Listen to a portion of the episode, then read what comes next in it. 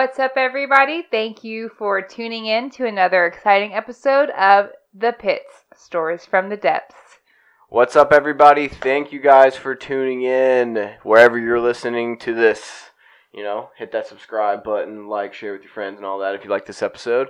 Um, shout out to everybody that we're talking to on Facebook Live. Um, during these COVID times, we've been doing Facebook Lives on Friday nights. It's just kind of a thing to look forward to and do. Um, you know, social distance wise, and uh, and then we release the audio episodes on it every Monday, as, as the the Pits podcast faithful know. Um, but you know, we appreciate you guys wherever you are listening to this right now.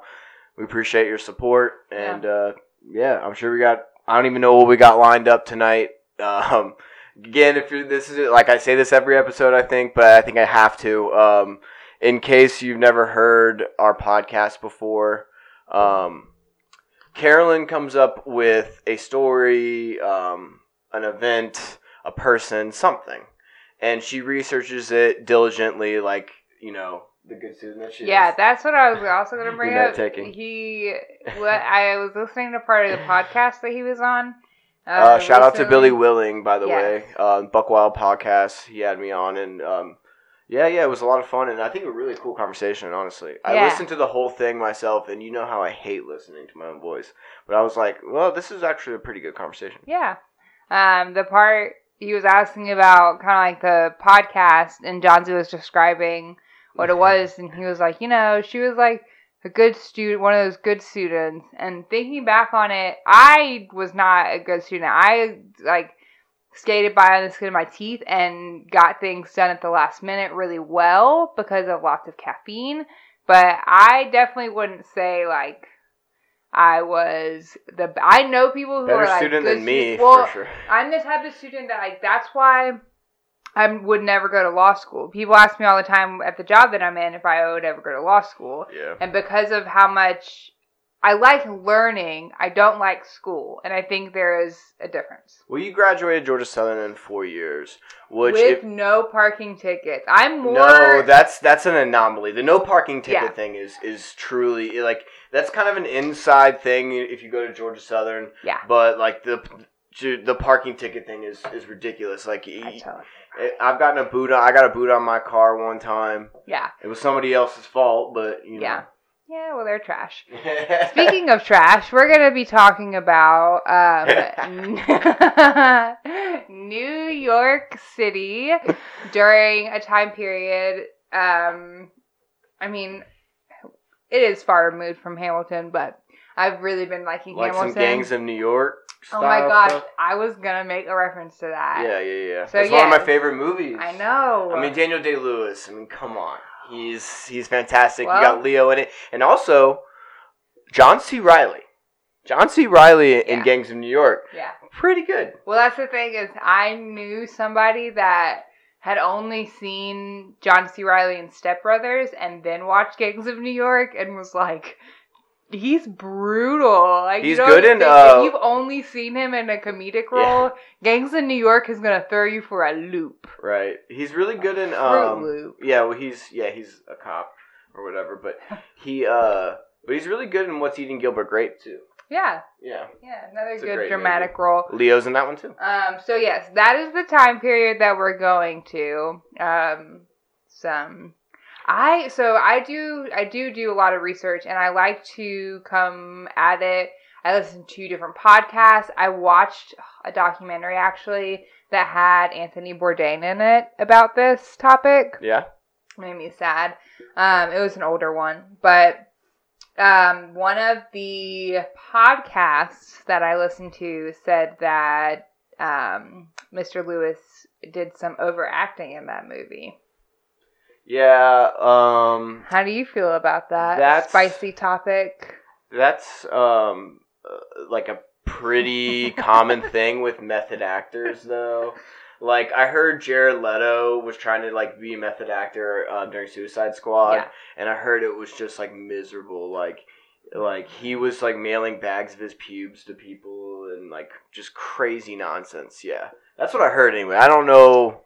I don't know. This is all like Super secondhand. good. Yeah. Super good stuff. Well, I mean, this Sorry. is that's right on brand with what we're talking about today. Yeah, Very unsanitary things, Yeah. things that are very relatable, relatable to the world that we're in now.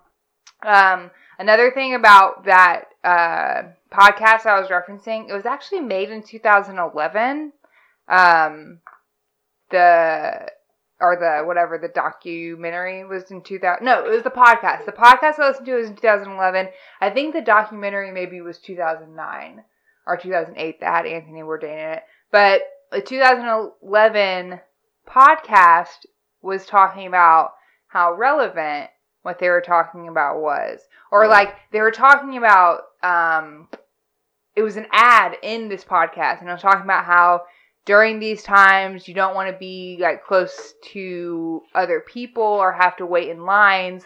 So I was looking up. I was like, why don't I remember what was happening? And it was a freaking SARS outbreak and avian flu, which like people don't remember that we've kind of not to this extent. We haven't been quarantined as a nation before, but it was interesting to hear someone talk about it and then it not be about because I did find a lot of things that were making correlations, but we're gonna have fun with this one. A lot of those were super serious. I mean, it's a serious topic. Typhoid. It's a serious subject. Okay, so first question. Guess how much poop a horse makes on an average day? Um, Uh, really classy here. I'd say probably. I mean, how much food does it eat? I'd say probably like twenty five pounds. On the nose. A horse makes 25 pounds of poop a day. Dude, that's a wild guess. I swear. Well, I was just thinking about. I'm Are like, you spying? I'm like, how much? Like, I'm like, how Are much you food? spying? I'm like, how much food does a horse eat? Are eat? you pulling a Nick Saban? Get out of here. Are my notes. a bead belly Get chick. out. Get out of A here. Spygate and your shit. No, Yeah. I, I, I really, um, I, I just thought about how much food Barney eats compared to a horse. Okay. Well, 25 pounds of manure a day. Okay, so we are in 18. This is. These statistics are from 1895. Um, at the 1895 time period, there were approximately 200,000 horses in New York. Um, and by the way, horse is the mode of transportation. If you need an ambulance, you're going by horse. Like everything, you're on a horse. I mean, it's That's still pretty are. reliable. That's the thing is, like, what if there's one day where we can't pump gas out of the ground anymore? yeah. And you know, there's there's a gas shortage, but you, I mean, you have horses. Oh, okay. So thank you. I would love a horse. Thank you. Uh, Thank yeah. you. Remember when we were looking at them the other day, and they were like eight Those grand. were ponies. Those were not horses. First of all. Okay, so that's not even so that's not even breaking the that's not even the tip of the iceberg is what you're saying. Yeah, yeah, yeah. I'm not gonna spend Anywho. like. 100 Okay, pounds back to we're gonna get to, on the math. If Alright. any other people just did the math real quick, that is five million pounds of poop a day Right, but you can use it for stuff, right? in New in New York City. Um, and in almost. 1895, well, really up to 1895, no one was picking that up. So there's like in the documentary these kids. Oh, and also like dead animals. So like horses that would die or dogs that would die would just stay in the road. So like there's in the documentary Nobody, these no good kids are just playing like stickball and they're playing a dead horses in the road and there's just piles of poop everywhere. I don't know. The kids might still be up. It might not be It too reminds- early to say. Reminds me of the. There uh, are piles of poop everywhere, and they're just playing, and there's a dead horse in the road. This was 1895 in New York, so. it reminds me of the Parks and Rec episode where where they had the the dog poop fight. it's like, "Oh, this real. kinda fun." It's real. Okay. Um. Okay. That again, up until 1895. That is when New York forms what I like to call a trash army. Trash army. Uh, the New York Department of Health is formed. Uh, the group that cleans up the trash and poop and manure is called. They're called the White Wings, which Interesting name. um, so they're in charge of the poop collection. And this is where the phrase cleanliness is next to godliness comes from. Oh. Because things were very gross. And things people were getting really sick, obviously. Yeah. Okay. So, unfortunately, what also came along with this department was the ability for people to come into your home and force immunizations on you. Okay. Um, That's pretty relevant. and yes, they could also send you to a place lovingly referred to as Quarantine Island. So just keep this in mind. If you if there's people who honestly believe what's happening now has never happened before. Dude, we're like we're like two weeks away from that though. Yeah. For real. so apparently New York is like I mean we know there's islands, well, they brought the ship, right? That's kind of the same thing. that's true. Yeah. Yeah, um, so there is the island, and it it does have an, like an official name, but its nickname is Quarantine Island. So that's what was happening. At this time, as some of you might know, Louis Pasteur was coming up with a lot of new medicine and science for doctors and scientists, Yeah. which is great. Unfortunately, only doctors and scientists are giving this information. So private citizens have no idea about anything about like germ theory or like wash your hands, things like that. Um so also around this time, uh, there is a pretty widespread epidemic called uh, typhoid going on. Um, also, up to this point, typhus and typhoid were What is that? di- were different. I don't know. They were considered different things, but at around 1894 and 1895, because it was happening so much, like typhoid fever was its own thing, and it symptoms include painful, violent diarrhea, high fever, red rash, sleeplessness, and if not treated, death. It, I mean, that sounds like a um an infection or like you know a Yeah, a um yeah. yeah I don't know what you call it. not a good thing. Um, some of the famous cases of people who had typhoid are Mary Todd Lincoln and Abraham Lincoln's child. Actually, ended up he ended up dying from typhoid. Yeah, I heard this crazy story about how Abraham Lincoln's doctor was treating him with mercury. Yep, that used to be a lot of the testing lithium. Um, at one point, the lady we're going to be talking about, they tried to clean her GI tract with like uh, I think chlorine and formaldehyde or something similar. Yeah, no, that's not no. No, no, no, no, no. Don't do that. Yeah. Don't know. Yeah. Anybody at It's home? It's funny because we've No. had people recommending to also inject themselves, but the comparisons are rich, guys. Okay. Also, so Mary Todd Lincoln did not die of typhoid, but their son did. Yeah. Uh, George O'Keefe, and these are most notably like people that you guys would know and care about. Wilbur Wright of the Wright brothers died from typhoid fever. oh. Yeah.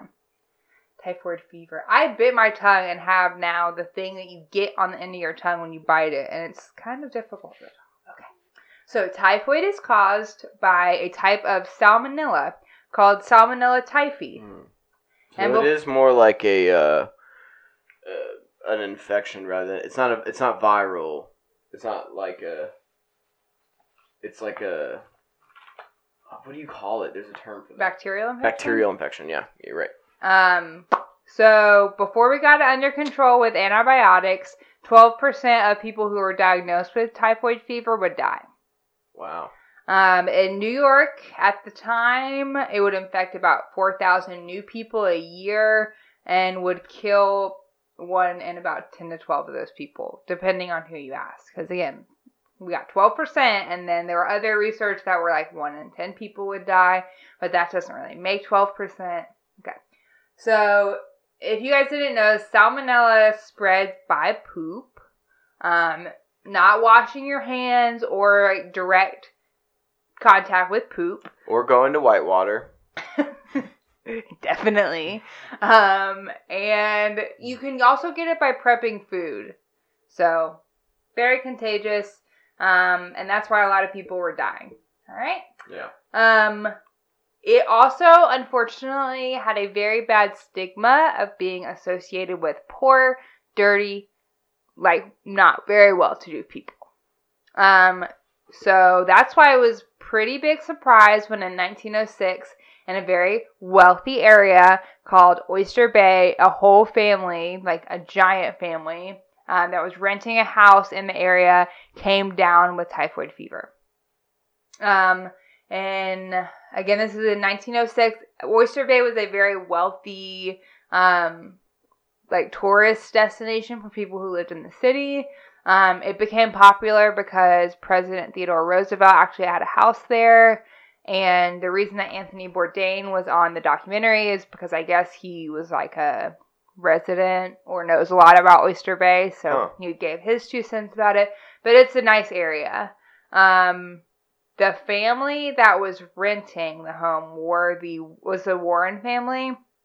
Um, Charles Elliott Warren was the husband, and back then you were known as your husband's family, so it was the Charles Elliott Warren family.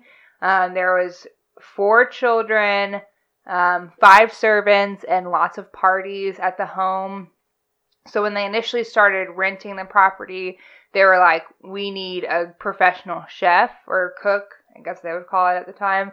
And so they called up a New York City agency, and they were like, "Send me the best that you got," and they did. Um, it wasn't too long after, like a couple parties, um, that the family was noticing that they weren't feeling too well. And then the youngest child actually ends up getting super sick. I think she was first with typhoid fever, and no one can really tell how she got it. And then it would go on to six of the 11 people in their family would get it. Wow. Um, it was kind of common again at this time to for typhoid fever to be in like lower income areas, but again, like this was a very wealthy area where it kind of blew people's mind that this sickness had come um, and really like taken out a family. Um, the Thompson family were the ones who actually owned this house, and this is what I love. Um, they owned this beautiful house in Oyster Bay because she got it as a wedding present from her husband. Nice. So, just saying. I mean, I'm just kidding. yeah, but I'm you, just fine. I'm fine. It's fine. you married me. if you wanted that, could- house, a house, like a vacation house. They had a normal house. He was like, "We have a house, and here's another house as a present." yeah, rich That's people do so that. much money. I'm not That's rich. so much money. It's okay. I love you, babe. Okay, so they were like, "We have to sell this house, but no one's gonna buy our house because all these people just got sick." And at the time, they kind of knew that typhoid was spread in the water system, so they were like, "If we can't find anything wrong with the people who live there." Then we're gonna have to burn down the house because we don't know where it's coming from. So, is this house on? I don't know if you know this question. Is this house on like a well or uh, New Yeah. York's got a water system Yeah. at this time? And do they have running? They have electricity? I don't think so. Yeah, But yeah, it would have to be burned. Like the only way to get rid of everything would be To to, burn burn. the- burn the house Yeah. down, pipes and all, melt it. Yeah. That's so crazy. This is though. again like that was their best theory. If typhoid happened in your house and it wasn't anyone like residing in there that was spreading it, then you had to burn your Bro, house. down. back back then though, people were like so aggressive with with their um I mean, treatments. They, they you did know? that the same to witches not far before that. They were like, "Oh, we can't figure it out. Just burn them." They did it. I mean, they were just like you know burn or just you know like like like I think throw the baby out with the bathwater was like exactly what they were doing just on a regular basis. They're like whatever, dude. If put leeches on it, if it if it dies, then just you know throw it out. Yeah, exactly. Like come on, man. So they end up hiring an expert. And again, guys, the analysis. This next analogy might offend some of you guys, but stay with me. Okay, so the guy that they hire, his name is, he is a doctor, technically.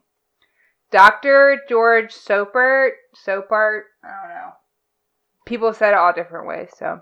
Um, was very similar to a Dr. Fauci of the time. Um, because this guy basically was like, there's an issue um, in his well-to-do area, and his family that shouldn't get it got it. Um, I he fancied himself a certain term, which we'll get to in a little bit.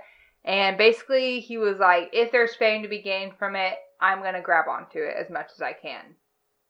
Um, he referred to himself as an epidemic fighter, quote unquote, but was not a technical doctor, like I said, and he wasn't a medical doctor.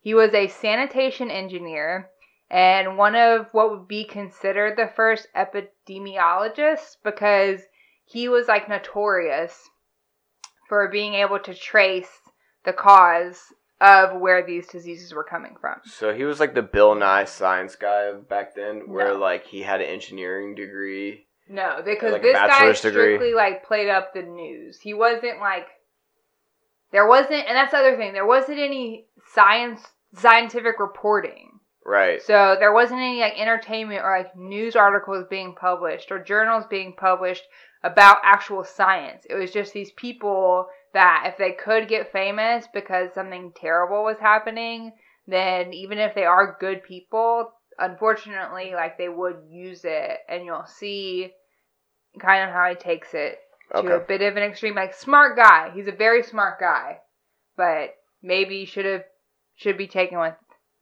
a grain of salt. Um, the Thompson family was like no one in their actual family ended up getting sick. It was just the Elliot Warren family.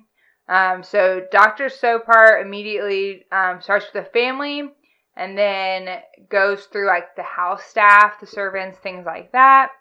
Um, there are no leads, and he's like, something's got to be missing. So he asks um, the kitchen staff, just because pr- the preparation of food, if there was anybody in 1906 that they could think of that worked there that wouldn't have currently been present. And they were like, yeah. So apparently there was this lady, and her name was Mary Malum, and she worked in the kitchen, and she apparently had a famous dish of peaches and ice cream. Huh. So her employment history was very good in a way. So she worked for very wealthy families and um she was like a top chef, like really did good work, and so that's why she went to really good families. Um unfortunately, out of the eight families that she worked for in 10 years, six of those families had a typhoid outbreak. And a total of Oh. 22 people were infected throughout her time of like employment as a cook. So she's the typhoid lady. yeah. Her She- nickname She's like she's like Paula Deen, but instead of butter, she uses typhoid. Well, she uses a certain ingredient that let's just say you don't have to go to the grocery store for. It's poop. Special kind Um, of chocolate. yeah.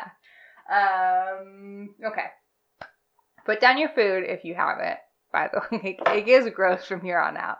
We're like leading up to the mystery, and now we're here, and it's poopy. Well, dude, this is right up my alley though, because uh, you, Right if up. anybody who knows me knows that like my humor is either like super dark or super infantile. Straight in the toilet. And yeah, it's either it's either like some really really dark stuff or poop jokes. Yeah. And that's pretty much the extent of my humor.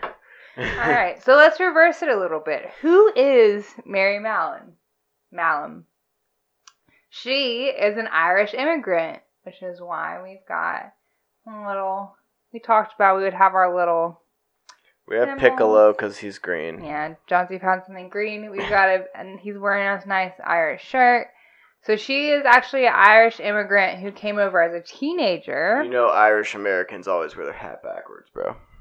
I don't think that is a fact. but But- that is a super racist stereotype. Um, well, speaking of racist stereotypes, she came over at a time where America was full of them. As I'm sure if you guys, if your family is, or if you learned anything about that, um, we were not very nice. We, my family is Scotch Irish, so people were not very nice to Irish people when they came over. Yeah.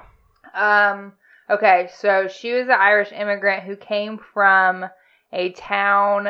Um, ooh, this is really important. Oh, called County Tyrone. I'm sure it's not said like that in um, Irish, but County Tyrone sounds all right with on. this girl. So, um, she was born in 1869, which, if you guys don't know Irish history, is like potato famine and on the way out. So, like, not not doing great. Um, she lived with her aunt and uncle because she had no immediate relatives. They all died. Um, and this isn't kind of important because I couldn't find anything to find what they died from. And just keep that in mind. But she lived with her aunt and uncle, um, and was described, like when she came over to America, as very firm. Like she was a fierce Irish lady, but also something to understand about what was happening and what would have been like her aunt and uncle and like grandparents' time period.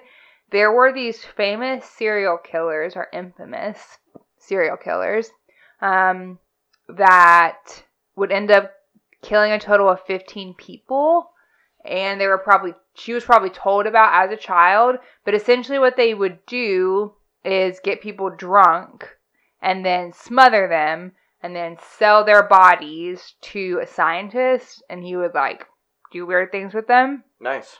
so I mean, that's a hustle. Gotta do what you gotta do. Your family. yikes. Um, it's jokes, people. It's just jokes. Um, but she keep in mind, like she was probably told about this. This was probably like myth and legend around the area because these people were from that town where she grew up. It's a very poor area, um, and that is why she came to America to better herself.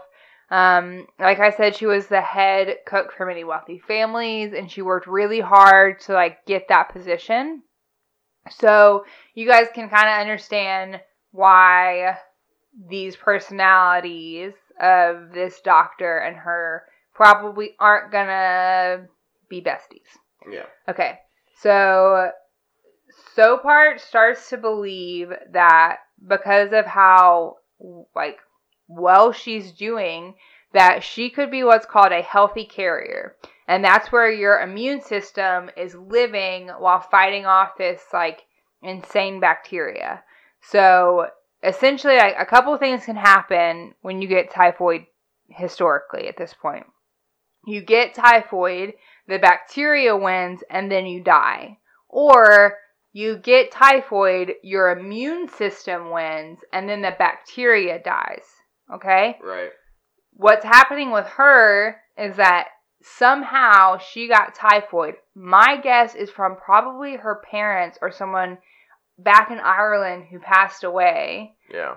and then she's been carrying it and then she fought it and she's just living with this bacteria but it's still Almost like an asymptomatic person of COVID. right and it's still inside of her like Right. her um it's again it's the salmonella so it has to be from poop Yeah. and like you can get it from hand like certain foods carry it too Yeah. but unless you're preparing those foods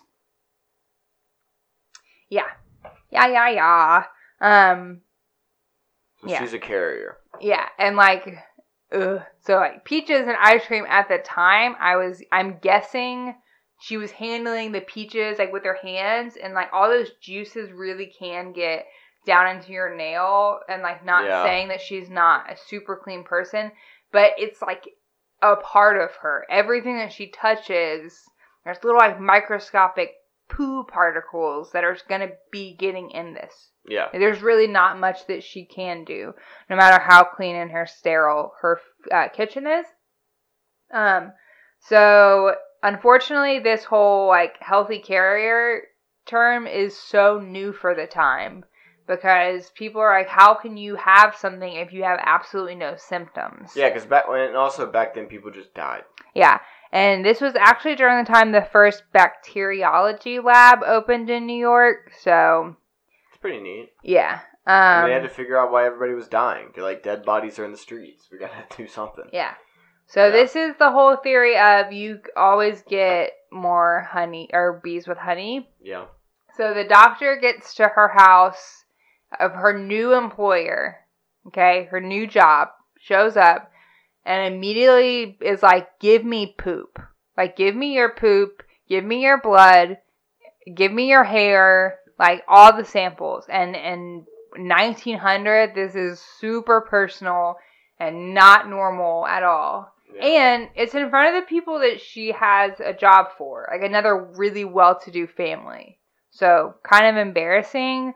Um, and she is a fiery Irish woman, which if you guys don't know anything about, you should not mess with. And especially like he's calling her dirty, basically. He's like, Hmm. you're you're filthy, your kitchen's dirty, like using really ugly terms about her, and he would continue that later on. So she was basically like, "Get the f out of my kitchen," and depending on who tells the story, I chased him out with a carving like fork. And like some people say a pitchfork, which I'm like, why would she have a pitchfork in the kitchen? But it was most likely like a carving fork, a big fork. Yeah. But enough like, get out, I'll stab you. Understandable.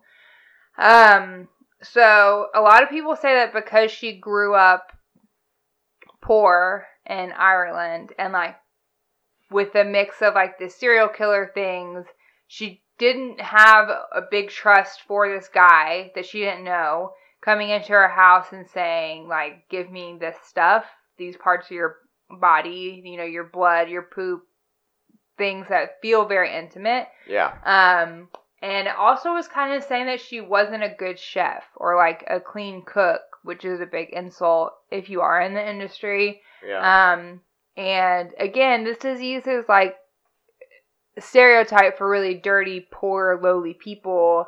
And she was like, I'm a good person, you know, I'm healthy right. but he wasn't having it. Um, also, it's thought if Soper would have had a little bit more of a bedside manner about this, then the whole thing that ended up happening wouldn't have happened because she would have gone and like maybe they could have established a relationship and they could have understood each other a little bit better. Yeah. But really, like at this part, they're butting heads. and that happens a lot, dude. It's sometimes there's miscommunications between people. Yeah. Um. So here's the other thing. He once he found the cause of the issue, he should have been gone. Like the family that hired him, don't forget, was so that they could sell their house. Right. And once like clearly they knew that the problem was solved, he should have been out and there should have been no further issue. Um, also, he's not a medical doctor. He's an engineer. Right. So, I don't know. Um, the other issue is he starts in the media um, to put things out there that really aren't like necessary. Um, kind of making insinuations that she might have like sexual preferences that are different than straight, which for the time is don't- not It's not relevant though. not good. Calls her very masculine, says she walks masculine, um, calls her a living culture tube, a half human machine, things like that. It's really, mean. Yeah. Um, he So this is like Brienne of Tarth walking around basically. no, she's like a badass Irish lady. But that's the way he's describing her. Yeah, but she's not even very big. Like she's just a cook. I mean, But he's describing her as super masculine. Yeah, yeah. Saying like, sh- um, like there's a funny way she like talks, and like she also walks that way, and like Yeah, but I don't see how that any of that is relevant not, to what it- he's trying to do. it's character smearing. You know, it's which just- people love. It's true. Do you need a break? I'm good. Okay, just let me know. Oh no, I'm good. I'm just you know I'm fidgety. All right, so he ends up going to Herman Biggs, who is the New York Commissioner of Health. Um, and he was the one who was like, Yes, we will inoculate you, and we can do it in your home if you won't do it. Um, and he said it was in the interest of public health. So that's this guy. That's what they always say. Yeah. It's the interest in the interest of public health or in the interest of national security right. or in the interest of this or that. It's Yeah. whatever. So um, he goes to him and it's basically like, this is patient zero of typhoid. And we need to take care of her somehow. Because he knew he knows he can totally limit it down to that. Yeah, Yeah, he totally has that science and that knowledge and that research. right. Definitely. Yeah. Thank you. Thank you Sarcasm. for yeah. I was like when I was reading this, I was like, he's not a doctor, and Yeah. like he was basically hired as a scientific private investigator, and then his job was over, and then he kept on it, and then he went to the guy who was like very clearly cool with immunizing people against their will. So you think he's going to be on his side about this? I mean, come Yeah. on. Um. Okay. So Herman Biggs was like, "Cool, you have my authority. You can go to her house and get her." So they go with a caseworker, four cops, an ambulance, and an inspector named Josephine Baker, which should not be confused with the civil rights activist Josephine Baker. These are different. Um, so it takes the officers five hours to find her, which I kind of love. Um, this lady, she's great. I mean, she's dumb, but she's great. Um, so it takes her five hours, or them five hours to find her, and they look and they're like, oh, there's a chair propped up against a fence. Yeah. So she must be on the other side where there's a house. So they go to the other side and they go in the house, which is basically a bunch of like house workers, servants, b- cooks, things like what Mary is. Yeah. Um, and so they're like, I don't know what to tell you. Like we don't, we haven't seen her. So they like are searching the house for hours more, and then are getting ready to leave when one of the officers notices like a little piece of dress coming out of a closet door, and it's like, you know, Yeah. like when your kids play hide and seek, Yeah. they're like poking their leg out from under like the curtains, and you're, oh, I wonder who that is. But there's a bunch of like um, ash cans from the fireplace in front of the door, so like they were trying to hide her.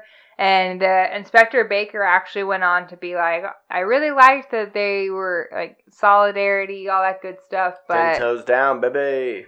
Yeah, but we're still gonna take you against your will and put you in an ambulance. It took all the officers to restrain her, and then Inspector Baker had to sit on top of her, like during the ambulance ride. so you sure this isn't Brianna Tarth? Positive. She's an angry. I would be so pissed off. Are you kidding me? I, Like, but I'm just saying, like, it takes like a pretty big person to fight off five men. yeah, I'm just saying, yeah. Pretty But- dominating person.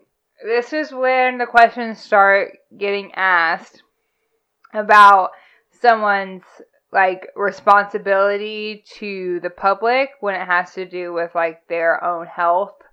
Um, so they take her to the hospital and they need a stool sample, and she makes them wait a while, and then nature is gonna do its thing. So finally, she gave up the poo, and they tested it, and that is when they called her stool quote a factory for typhoid. Um, they gave her then an option. She could either give up cooking and they would let her go. And this is like this is the first time like Olive Branch extended. Right. Okay. You can give up cooking and Still, though, we'll let you go. Right. And you work really hard for it. And like at one point I think I was like reading something they were even like you can go stay with your sister and she was like I don't have a sister and they're like yeah you do. You have a sister and she was like no, I don't have a sister like you can go find a place to stay like they're trying they're they're like go stay in Connecticut. Like yeah. go be someone else's problem anything just like you can't cook anymore Yeah. but like you said it was her livelihood she worked really hard and she had no symptoms like she didn't feel sick Right. so she thought that it was an irish thing that it because they were saying that she was dirty which was something that the stereotype about Irish people is Yeah. that they were drunks and they were dirty. And so they were just like, she was so angry that they were doing this to her because she didn't feel sick. And at the time, it would be weird to be sick with typhoid and not dying if because she wasn't seeking treatment. Right. Um. So she said, "No, I'm not going to give up cooking." So they took her to a wonderful place called North Brother Island. It sounds wonderful, right? no. No, this is Quarantine Island, and if you guys have seen Shutter Island, that's what this place is. It's like Wow. Guantanamo Bay, basically. yeah, for mental cases and sick people. yeah. like people running around all over the place. So yeah, Quarantine Island is a terrible place.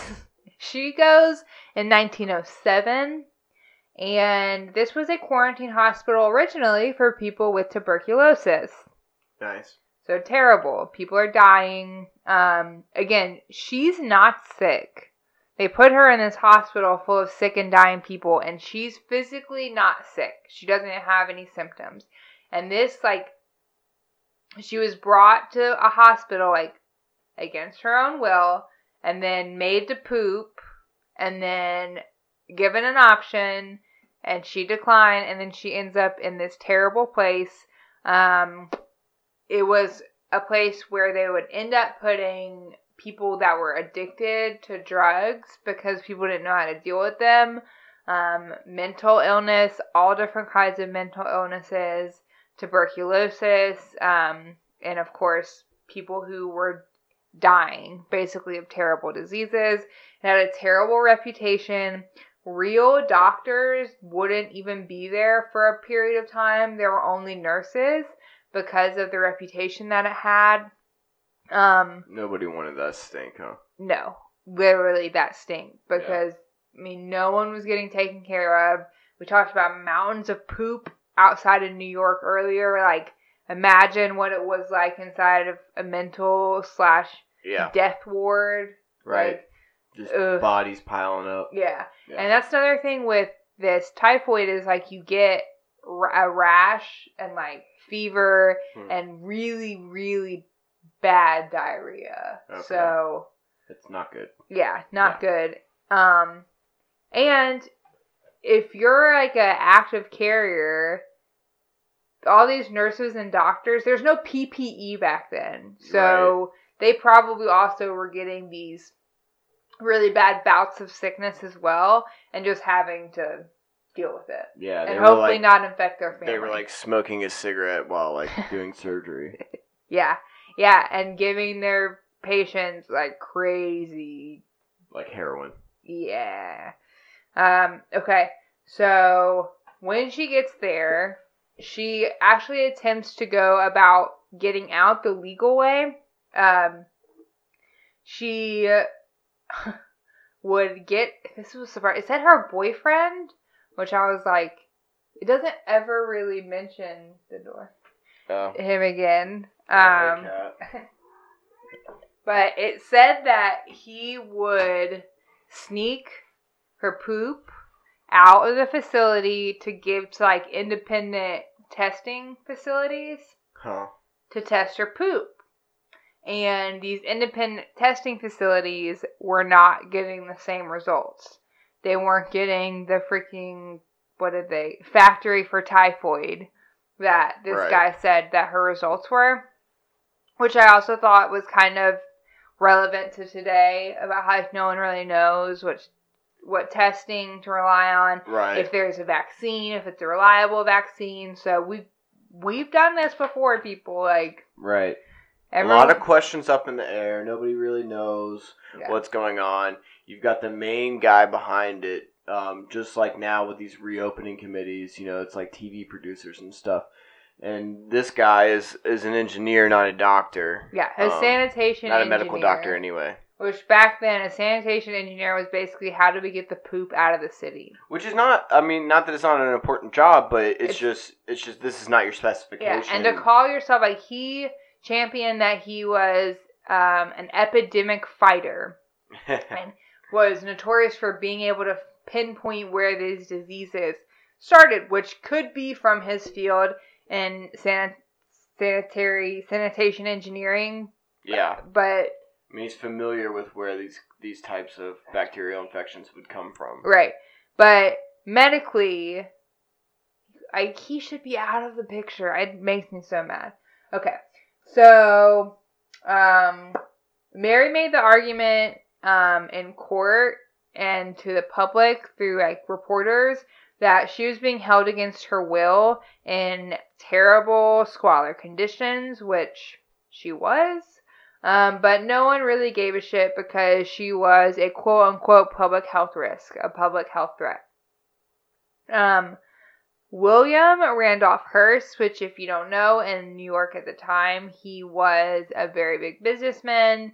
He owned a newspaper. I guess he was more of like a publisher, a politician, and would go on to open one of the biggest like print communications media outlets called Hearst Communications. So he's like Ted Turner. Yeah, Yeah. yeah, he was.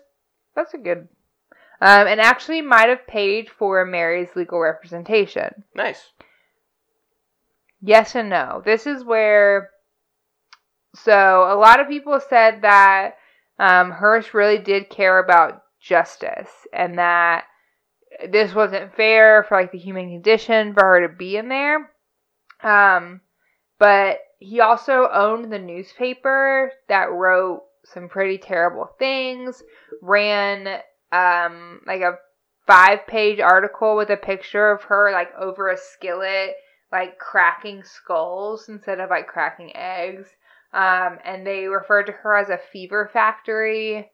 So like the guy is like paying for her representation, but also owns the newspaper where this like I don't know these crazy public He's hyping it up. That's exactly he's doing. He's yeah he's c- controlling this narrative, and um, he he's basically like you know uh, WWE in this situation. He's he's Vince McMahoning this bitch. yeah Yeah, yeah and like bitch is in the situation, not as in Mary. By the way, Yeah. I, I felt like I needed to distinguish that. I Not, I, gotcha. wasn't referring to Mary as that. I was referring to the situation as she bitch. is kind of she's not i don't know and like i said this when we were off a little bit earlier with our facebook live people but in a lot of senses i do have her back on this up to a certain point. Um and the public was kind of at the time with that sentiment as well. There was outcry um, because like at one point the doctors and everyone doing testing were saying that it was in the gallbladder. She needed to get her gallbladder removed. And like we talked about with her past in ireland where people were getting drugged and their bodies like getting parts taken out or like getting donated i can kind of understand why she wasn't apt to just be a science experiment right. you know, and she's again feeling fine in this terrible place. Not not a good situation. It just gives me the creeps. There's pla- there's pictures of this place. Um, the technical like official name for it again is North Brother Island. So creepy. Like so many people died there. Um, ugh. Okay, so she was convinced that they were going to try to kill her. Like the gallbladder thing was a hoax to try to kill her. They she just got to a point where she didn't trust anything that were that they were saying. I mean, that makes sense though. It's like you're locked up. You've already been taken against your will. Like your your your freedoms and your rights have been infringed on. I mean, whether she's an immigrant or not, it shouldn't matter. Um, she's in this country legally and and operating as a business person and has certain rights. right. And um, uh, it, regardless, I mean, this is just how I feel, and and I mean, this is just fact of what you know she's owed, right? Yeah. um, you know, I think I think that no matter what kind of situation you're you're in, you're you're you shouldn't be detained for any reason at all unless you broke a law. Right. Um. Okay. So there uh, is a new uh, New York Public Health Commissioner. So not the guy who's like, we're breaking down doors and immunizing people against their will. Um, he ends up getting her out and even gets her a job, which it's not as nice as it sounds. He gets her a job working laundry, which is like Hmm. the worst. Of is rung down from uh, yeah. from Ooh. Chef. Okay. if anyone has ever seen Ever After, it's another. I've I've referenced Ever After before. It's definitely underranked. All right. So there's a at the end of Ever After, after the stepmom and stepsisters are awful. Well, stepsister. There's one nice one in this movie. Okay. So they get punished essentially for lying ab- about Cinderella and the common what everyone knows as Cinderella. So they get sent to do laundry, and it's like all the ladies look really nice and happy that they're in there doing laundry, but the stepmom and the evil stepsister are like complaining about it and start fighting about who's gonna actually do the work, and then they end up getting like pushed into the laundry, and it's like the best part ever because they're living basically in squalor after being terrible people the whole movie, but. yeah. It's very similar to that. It's a, it's one of the worst positions you can have. Um, and she just wasn't very happy with that, which I don't think I would be either. Melissa also loves Ever After. Yes, thank you. Hmm. Um, also, did you know in Atlanta there is a taxi driver, or there was that is a was a king in Ghana and came here to drive a taxi. It's like Mm, there's no some idea. yeah. Oh. I don't know if he's still Well, driving, but I'm I about to found say some- I'm pretty sure he's out of a job now. Oh yeah, that's true. Uber. That's true. But yeah, I found that too, and I was like, that's crazy. yeah. Um, so she was like, okay, I'm gonna do this. I'm gonna whatever. Nose to the grindstone. She's a hard worker. Um, and she's keeping up with her like probation officer of sorts for her Right. health. It's with the health department. They have to keep tabs on her. Federal government, y'all. They're always doing great stuff. Yeah.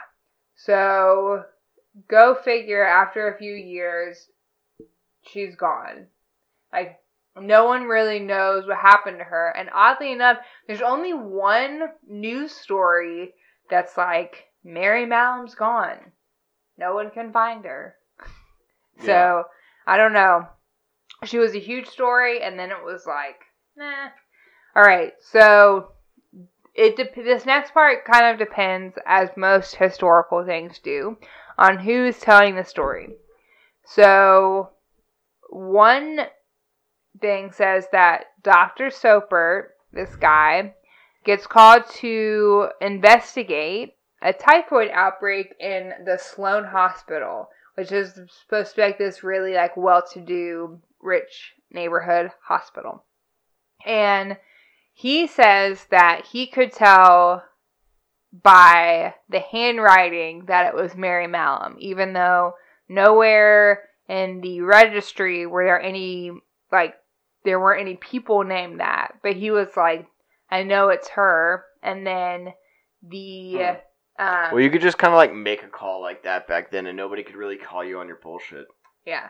The lady that sat on her in the ambulance, Josephine Baker, says that she actually went to the Sloane Hospital. But, okay, so I like the bus into the hospital version. So, this is what. Sloane Hospital is like a hospital strictly, like a maternity hospital, just for making the babies come out. Um, so basically they walk in the kitchen and they're like, "What the fuck, Mary? Like, why? What are you doing? Like, you're cooking in a hospital." They just like, that's what the physicians just like said. She walked into the kitchen and she's like, "Really, Mary? Are you, are you behind the stove? Are you kidding me? Like, Yeah. we're gonna go through this again. We just did this." So, I like that version better, but Dr. Soper was like, oh, you could tell by the handwriting it was her. I'm like, I like the version where we kick down the door and then it's like, really? yeah. Damn it.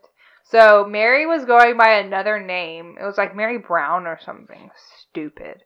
But the biggest issue was at this point at this hospital, three deaths had occurred, and 49 to 50 people were infected. So yeah, she was still infecting people. Yeah, everything she touched turned to poop. She needed to stop, and she wouldn't. She was on it. That was her job. She made really good peaches and ice cream, and wanted the people to know. Yeah, well, not worth it. Yeah, so it is at this point that she willingly goes with the people and the health commission because she number one signed something that was like even though I may or may not have typhoid, I promise that I'm never going to cook again. So she broke that. Um, this is so sad. Um, she died after living in that hospital for 26 years. She died of pneumonia at the age of 69. well, So it wasn't typhoid that took her out, but pneumonia and a terrible living condition. So that's typhoid Mary for you guys. I wonder if they let her cook. Oh my god. Oh my god, guys. That's what we're doing. Yep. Anywho, there were a lot of fun correlations between what's going on now and what was going on back then. We'd love to talk to you guys about them. So leave us a comment below if you're watching on Facebook Live. Otherwise, we will have the audio available for you guys everywhere on Monday, everywhere you can find your podcasts. Yep. So, Spotify, all that. yeah, Spotify, Apple, Google, Stitcher, Soundcast, all, All that kind of stuff. Subscribe. Yeah, that's where you can find us. Um, if you have any questions, you can also always email us. So go follow us on Instagram at the Pits Podcast, on Facebook at the Pit Stories from the Depths. Uh, give us a review, share with your coworker, your friends, all that good stuff. Yeah. We'll see you next week. We're Bye. live every Friday at 8 o'clock p.m. Episodes, again, are available on Monday. Yep. So- Yep. Go like the page on Facebook, and then you can watch us. Yay! Yay. Bye. Bye. Bye.